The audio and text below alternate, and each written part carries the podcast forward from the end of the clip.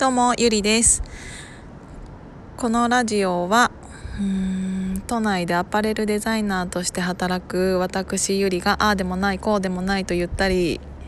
言ったり言わなかったりする番組です。えーとあんまりちゃんとまだ覚えてなくってごめんなさい。なのに言いたがるっていう。ちょっとあの今もう外で配信してます。ちょっともう外がね寒くなってきたのであのできたら妹にもっと外に出て私が一人になる時間っていうのを作ってほしいなって思ってます。今日は、えーと、意外とうん知られていないことっていうかあの友達と話していると意外となんかみんな「えそれそっちで聞いてたの？みたいな思ったんですけどあのこのヒマラヤさんをね、うんと、聞いていただいている方っていうのが多いんですけどありがたく。なんだけどみんな意外と普通にインターネットで聞いてくれてるみたいで。であの私は、えーと、いきなりこのヒマラヤさんのアプリを取ってダウンロードして、えーと、とツイッターと連動してっていうのをあのしてからこれで録音しているのでインターネットから入ったことっていうのが基本的になかったんですけど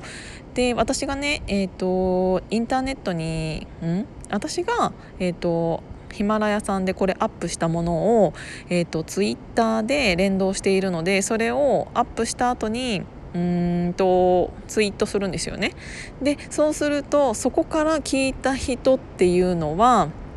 うん、基本的にインターネットに接続されるらしくって。でインターネットだと,、えーと、バックグラウンド再生っていうのがないらしいんですよ。なので、えーと、画面が暗くなると切れちゃうんだって。なので結構聞きにくいっていうお話だったんですけどまさかそんなことになっているなんて。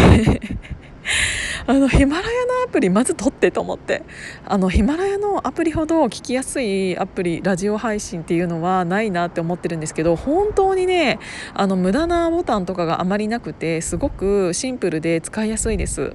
であのアプリで何ができるかって言ったら、えーと、バックグラウンド再生ももちろんできるから、えーと、ヒマラヤを聞きながら自分でインターネットとかカチカチしたりメールとか LINE とかやり取りできたりするし、うんと、ストリーミング再生っていうのも普通にできるから一旦そこで一時停止したところからまた次も聞けるしでびっくりしたのがあのインターネットでそれができないっていう話だったんですけど過去の私の放送とかも、うんと遡れないらしいんですよ。私がアップしたらそれのものだけしか聞けないっていう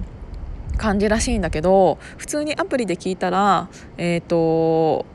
普通に結構遡れるし 1, 1, 1, まで1まで遡れるからあの逆に今までインターネットで聞いていただいていた方はそんなに使いにくいのにも聞いていただいていてすごくありがたいなって思いました。